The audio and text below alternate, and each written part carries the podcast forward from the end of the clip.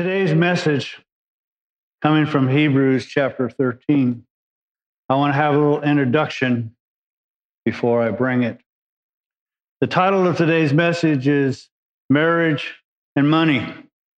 I want to, in the introduction, go backwards and say money and marriage, because there may be those of you in this sanctuary, although I doubt it because I don't preach on money a whole lot. So it's not you, but those who might be listening to me on the various forms of our social media. You say, oh, every time I listen to a pastor preach, he's talking about money. Well, I'm not talking about you giving us money. We've already taken the offering. I've, there's nothing on any of our social ministries that tells you how to give to this ministry. So I'm not talking about you giving money. I'm talking about your relationship and your attitude about money. Next, which we're going to talk about first, is marriage. In our culture, marriage is not very well thought of. It's considered to be about contracts and commitments and I'll love you as long as I feel like it. When I stop loving you, then I'll head out to greener pastures. And uh, we we don't have that com- commitment to marriage. And if you see mo- most of the culture, what happens is it used to be in our culture and in the churches, people fell in love, got engaged, got married, and then moved their lives. Now it's people fall in lust, go live together, buy a house, have a child or two, and then consider getting married. I think, and, and studies have proven it, that marriage is good for children. It provides them psychological stability. It also provides them with economic stability. And you will see the studies that says that children who are raised in a home that, uh, that is secure in marriage do better. I think marriage is good for society. I think a society is benefited by marriage. But that's not what we're going to be talking about today. I'm not going to change and try to change the culture. This message is to those who state that they are believers. And it's what our requirements upon us as believers now, what I find interesting is a lot of times, and as I kind of concluded the last message, is that oftentimes people will complain that I talk a lot about doctrine and not enough about application. And as I said last week, it's easier to talk about doctrine because we can argue about that. Application means you got to live it, and it's a lot tougher to live some of these things than we like to admit. Now, we're going to look at some things that our culture says is out of date, it's passe, that it doesn't understand the new norms of life. But to take and discard what the scripture says about marriage and money is to have a cafeteria approach to the scriptures. Oh, I like this. I like that Jesus loves me. I like that God so loved the world that he sent his only begotten son. I like those passages. But then when it comes to things like, I'm supposed to love you as he loved you, not so much. But I don't get to pick and choose. If this is the Word of God, and it is the Word of God, then it is entirely the Word of God, even the parts that we agree with and even the parts that we disagree with. So here it goes. Some of you may not like it. You can get mad at me. I'm just a messenger. I'm just going to state what God has said. Get mad at him. And if you get mad at me, I guess I'm in good company. So in verse chapter 13 of verse 4 of Hebrews, I'm going to only read a half a verse. Marriage is to be held in honor among all. We are to view marriage as honorable, as something that is that is good. Now, when I was a young man, I didn't appreciate this verse. And I used to kind of say things that really bother Libby. One of the, I, I used to say things like, marriage is a great institution, but so is San Quentin. And she would get so upset with me. And then, you know, being a young man and kind of dumb, uh, I, I expected her to, well, it's just a joke. But she took it. So I learned, as the scriptures teach, to treat marriage as honorable. It is a good thing, it is a necessary thing. So we are to hold marriage in honor. Now, what is marriage? We're going to skip over, and for those of you who have your Bible, if you'll turn to he, I mean Ephesians chapter 5, we'll start with verse 22.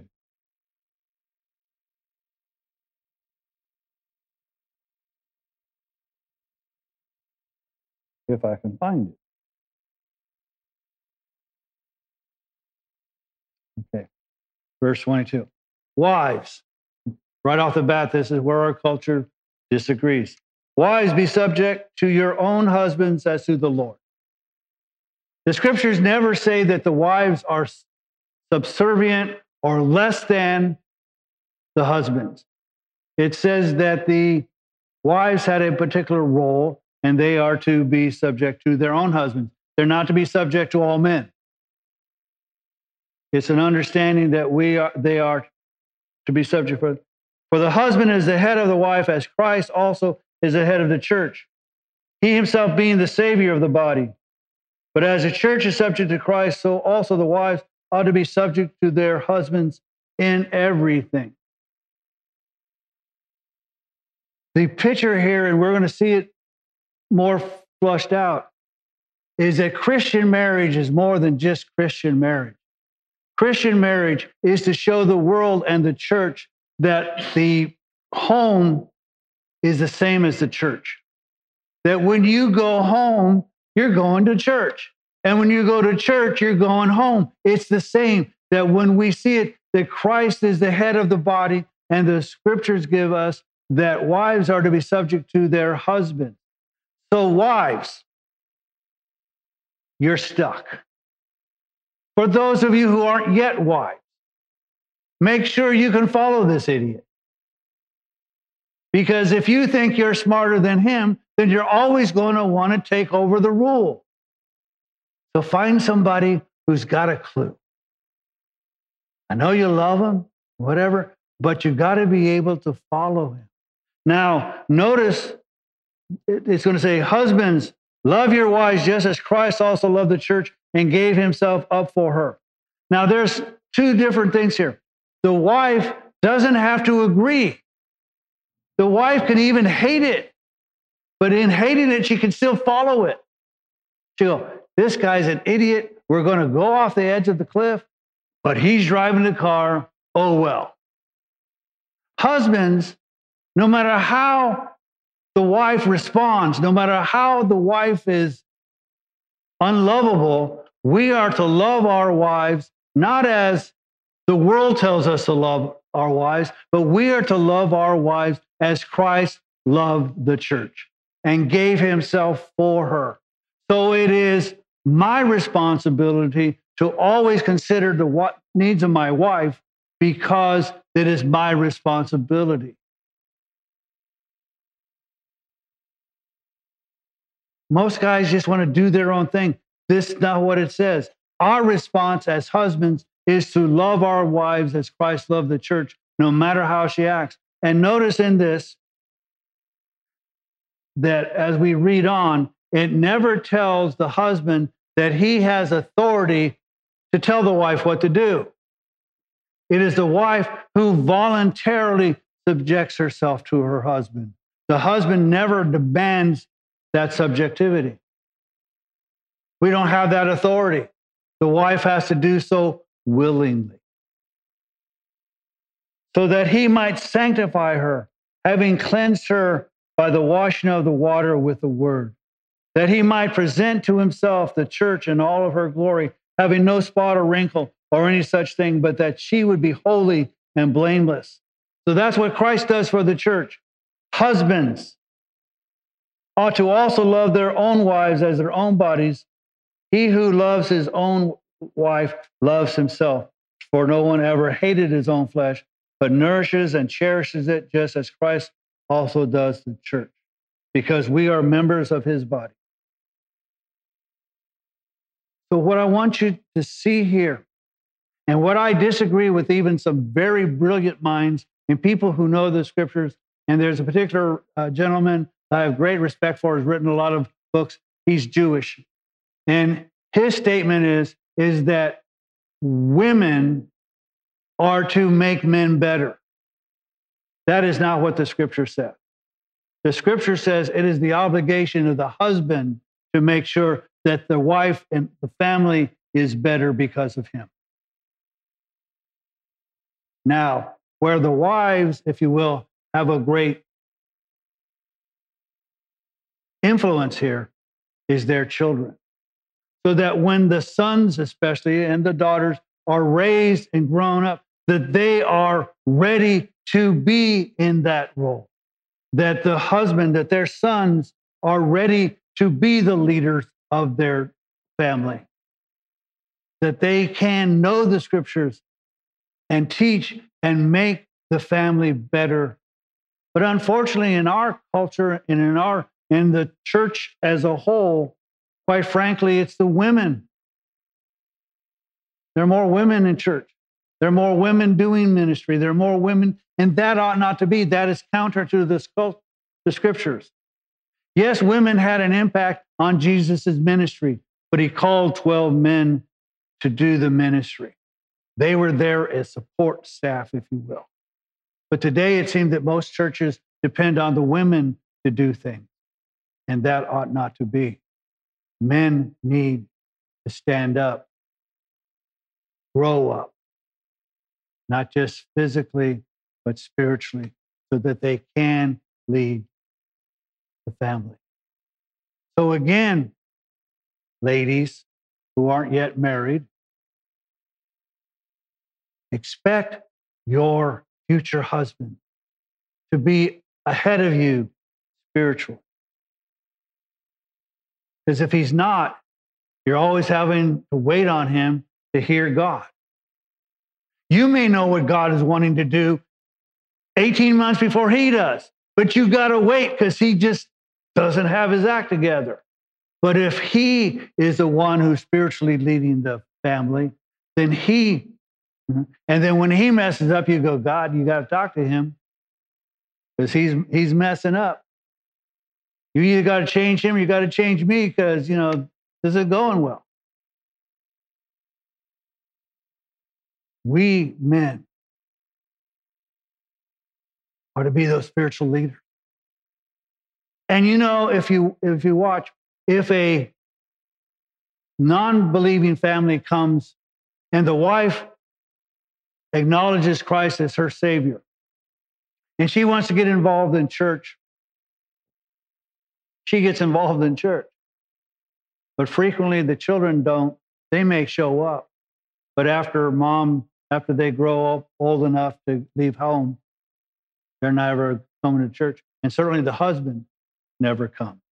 And quite frankly, he's often irritated that she's gone on Sunday mornings to church when he wants to do whatever. But when the husband comes to the Lord, very, very more often than not, the family comes to the Lord For this reason, a man shall leave his father and mother and shall be joined to his wife, and the two shall become one flesh. This is a great mystery, but I am speaking with reference to Christ and the church. Nevertheless, each individual among you also is to love his own wife even as himself, and the wife must see to it that she respects her husband. And again, if you think your husband's an idiot, it's hard to respect him. And therefore, again, you need to find someone that you can respect because that is what God is expecting of you. And again, the whole point of a Christian marriage, it's which why I'm not talking to the world, because the world we have a hard enough time doing this. I don't expect the world to. We are in our home to be a mini church. And it'd be obvious to those around. But notice it says that the two shall come together and become one flesh. We're going to go back to Hebrews. And it says this, and the rest of four. And the marriage bed is to be undefiled. For fornicators and adulterers, God will judge. Our Catholic brothers and sisters have it messed up. They think that the only reason for, I'm going to try to keep this PG. How do I keep it PG? Um, when those things that moms and dads do, it's, it's not just for producing kids. Now, our Catholic brothers and sisters say that's the only reason you do that thing is to produce children, which I guess is its own method of birth control because that's why you're doing it. Sometimes you go, I don't want any more kids. But God says, no, no, there, there's something to this. So the two shall become one flesh, which means that when you do that, that there is something that bonds you relationally to it. You become more and more bonded. It's relational. And that's the problem with having multiple partners. It destroys those relationships. Second, it does produce children. And third, it's fun. Sorry. And I, yeah, and, and Woody Allen once said, is, is that dirty? And he goes, if you do it right. So again, as notice it said, the marriage bed is undefiled, which means it's okay. And again, the theologians back many years ago, when basically said all this was wrong, no, it's not. When it's within the marital confines, it's something that's beautiful. It is not sinful. It is not debased. It is something that is undefiled. So, as I used to, to say, in the marriage situation, if you want to hang from a chandelier, go ahead. Because the marriage bed is undefiled. He says, the fornicators and adulterers, God's going to judge. But when you are having relations with your spouse, that is a blessed thing. Now. Problem is, I wait too much for that to happen. So, trying to stay out of trouble, but I can't.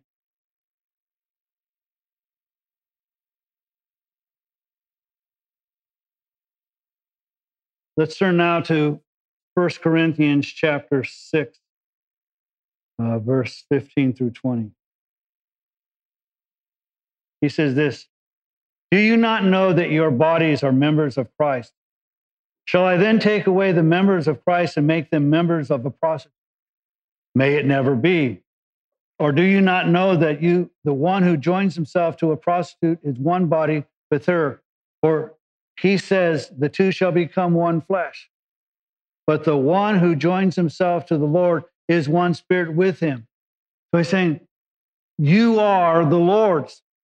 And when you conduct your body in certain ways, it is if you are entering that relationship as if it was with Jesus. And Jesus has nothing to do with prostitutes other than loving them, but not that way. He says that we are to understand that, that the body is affected. And says, flee immorality. For every other sin that a man commits is outside the body, but the immoral man sins against his own body. You will hear people talk about mortal sins and all that kind of stuff. Paul does make a distinction on, on certain sins, and he does say adultery and fornication is a sin that you commit against your own body. It's just not a sin. What does he mean by that? There is something unique about I can't keep it PG. Sexual relationship. There's something unique about it. And I'll, and I'll show you how it's unique. If you go to a child and slap the child in the face, the child will have some red marks and whatever, and may be angry and may figure, why did you slap me? But if you abuse that child, that child will be scarred for the rest of its life. There is a uniqueness to that abuse. And what Paul is saying is you can't sin against the body and it not affect you all of your life. Now, he's, will say in, in, in other scriptures, and I want you to, remember, he says that those who commit adultery, those who do a number of things, he says basically you're condemned, but he then says, but such were some of you. You see, God forgives everything, not just my sins, and not the sins I think are terrible, not the sins I'm talking about. God is a forgiving God, but He's saying that there is an impact it has on your body. Or do you not know that your body is a temple of the Holy Spirit who is in you, whom you have from God, and that you are not your own, for you have been bought with a price? Therefore, glorify God in your body. He's saying instead of doing these immoral things with your body, you ought to be glorifying God with your body because God bought it. If you don't want to be His, do whatever you want to do. But if you're His, then He owns you. And therefore, we are to glorify Him in our body. To follow this up, he will say in 1 Corinthians 7, starting with verse 3. The husband must fulfill his duty to his wife, and likewise also the wife to her husband. The wife does not have authority over her own body, but the husband does. And likewise also the husband does not have authority of his own body, but the wife does. Stop depriving one another except by agreement for a time, so that you may devote yourselves to prayer and to come again so that Satan will not tempt you because of your lack of self control. So, again, the scriptures are identifying that the marital bed is undefiled. That if the wife's in the mood, usually the husband says, Praise the Lord. But when she's in the mood, even if he has a headache, he's supposed to satisfy her requirement. And likewise, the wife, it's you are a part of this relationship. And God is saying that you are to do these things because if you deny one another, what happens is then there is temptation and problem. So, marital relationships in marriage is proper, blessed and good, sanctioned by God, not to feel that you are somehow doing something dirty. But sexual relationships outside of marriage is banned. Now we go back to Hebrews. Now that I've gotten in trouble enough there.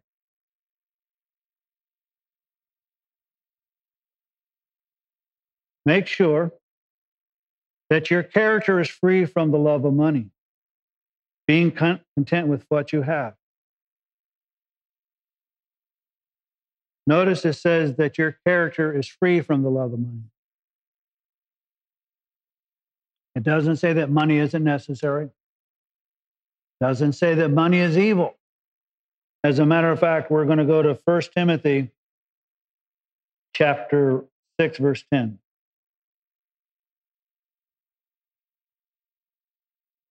This is this. For the love of money is a root of all sorts of evil. And some, by longing for it, have wandered away from the faith and pierced themselves with many griefs.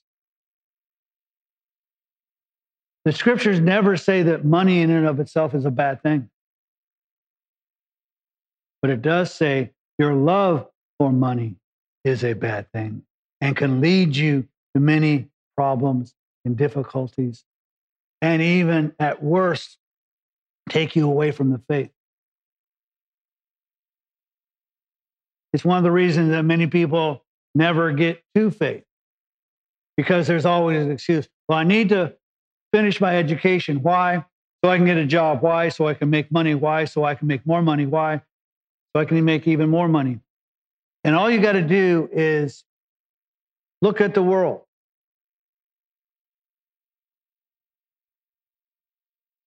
Everybody's condemning, and rightfully so, the Russian oligarchs. And apparently they seized a yacht that cost $600 million. I can't imagine a boat costing $600 million. Or an airplane that costs $200 million a year to fly. They're billionaires. They're people who own in our country sports franchises. They're worth billions of dollars. They never retire because money is never enough. It's always more and more and more. And once your ambition is to acquire money, it never satisfies you because it's an appetite. I'll use the same analogy I use. You can have the biggest dinner and stuff yourself so much that you couldn't force in another morsel. And yet in the morning, you'll be hungry. You can buy that awesome car, then you'll want a motorcycle. And then in a few years, you want a different car because this one needs to be worked on.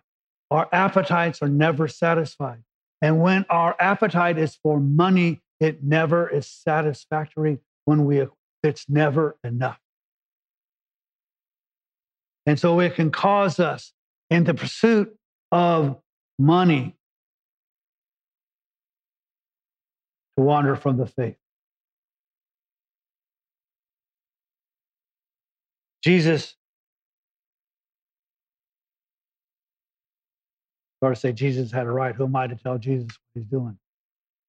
But Jesus understood when he said,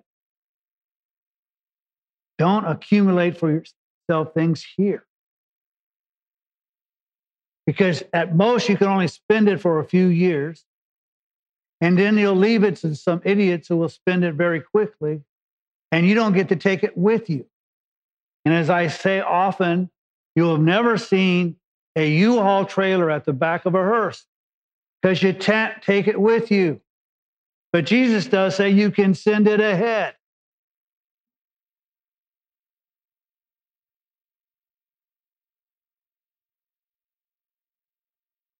Go back to Hebrews.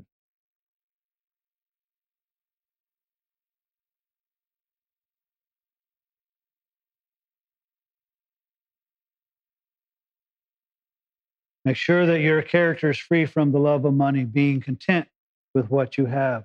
For he himself has said, I will never desert you, nor will I ever forsake you. So that we may confidently say, The Lord is my help. I will not be afraid. What will man do to me? He says, the writer here, that we are to be content with what we have. I thank God that the scriptures are not just limited to one letter or one author, because it helps us to fulfill something. So it says, well, be content. Well, if you look at Philippians chapter 4, verse 11.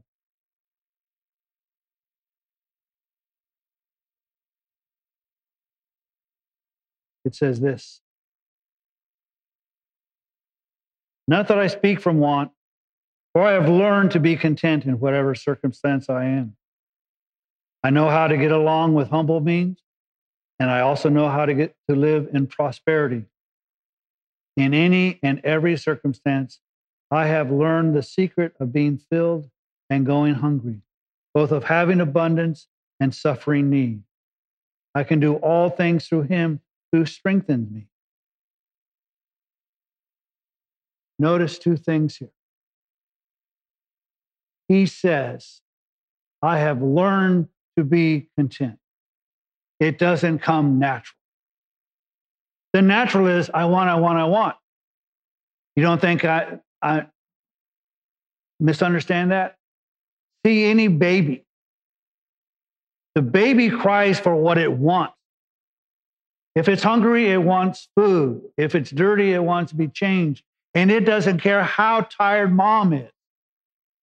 It's me. And you have to learn. And then all of a sudden, it's like, you got to teach the child, well, you're supposed to share, but it's my toy. Yeah, but you're supposed to share it with your brother or your sister or your friend. But it's mine, they'll break it. You're, we teach because we are to learn. And God teaches us to be content in whatever circumstance. And Paul goes, I've been in them all.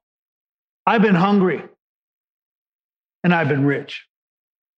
I've had people abandon me and hate me and love me and support me. I have learned to be content. It is a process, and we need to learn to be content in the Lord. There are times I'll ask God, you know, is there some big heavenly problem with me being rich? Then I look at the rest of the world and go, okay, I'm sorry. But but my expectation of rich is being like the oligarchs, you know, buying big, big boats and doing great things. I'm going, and then there'll be times when like somebody will actually, uh, you know, I'll, I'll close an estate or, when, you know, get a, a, a sizable chunk of change and, and I'll pay the bills. And I'm grateful to God that I got the money to pay the bills. And I, and I go, there ain't much left, God. Thank you for allowing me to pay the bills, but, you know, could have had a little more. And, and I think what God's doing is because you need to trust. Because I kind of tend to think that if you had your everything, you'd be doing your own thing. So he's trying to teach me, and I'm 69 and I'm trying to learn be content in whatever circumstance. But notice he says, because we love, we love this verse. I can do all things through him who strengthens me. We pull that out of context. The context is I've learned to be content. And therefore, he strengthens me. So when I'm hungry, he strengthens me. And when I have no friends, he is my friend. He strengthens me. When I have doubt, he brings me faith. He strengthens me. So don't, it's a great verse.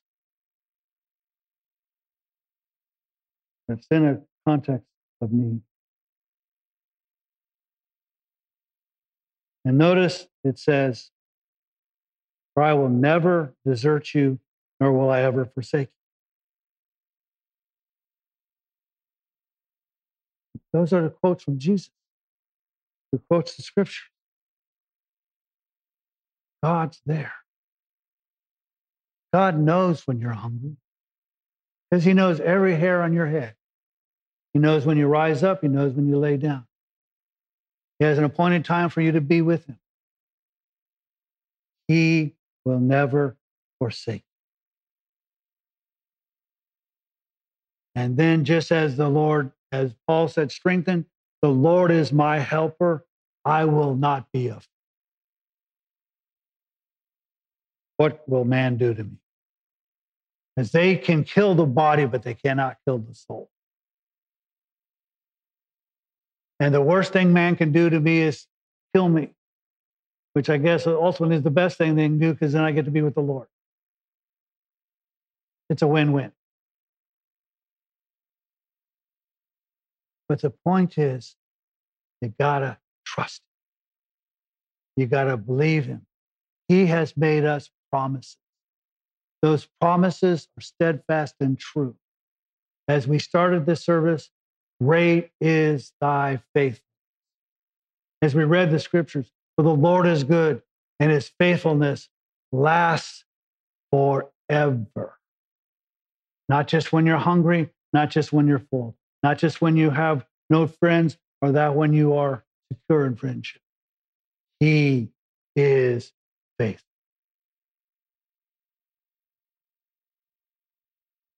So our marriage needs to reflect the church. Our finances need to reflect what our character is. Is our character, and some of you will get this reference and some of you won't, is our character Silas Mar- Marner or is our character one of giving and loving? Are we hoarders or are we givers? What you do reflects who you are.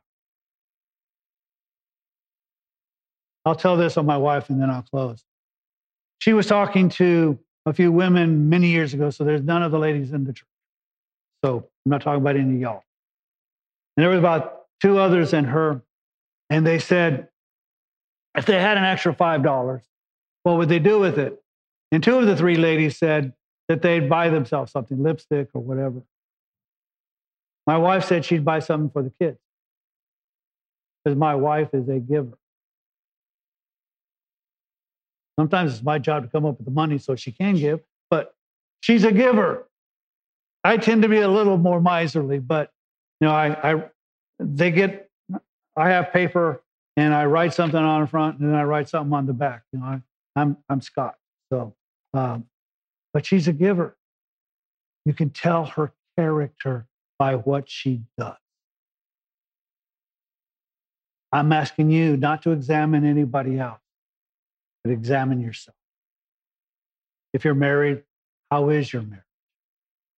Does it reflect who Jesus? is? If it doesn't, I encourage you to do so. How is your finances? Do they reflect your character? They do. But they do, it, they reflect it positively or negatively? And are you always striving, always wanting more and more and more, rather than being content? Not that there's anything wrong with, if you will, ambition, but not the sense of the ambition that leads you away from God, but the ambition that leads you to Him.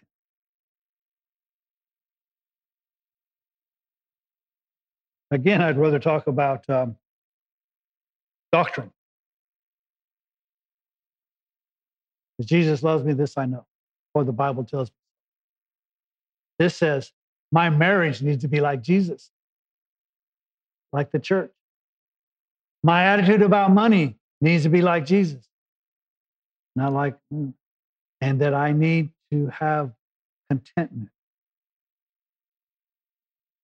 So, for those of you who wanted application, here it is. Deal with it. And all God's people said.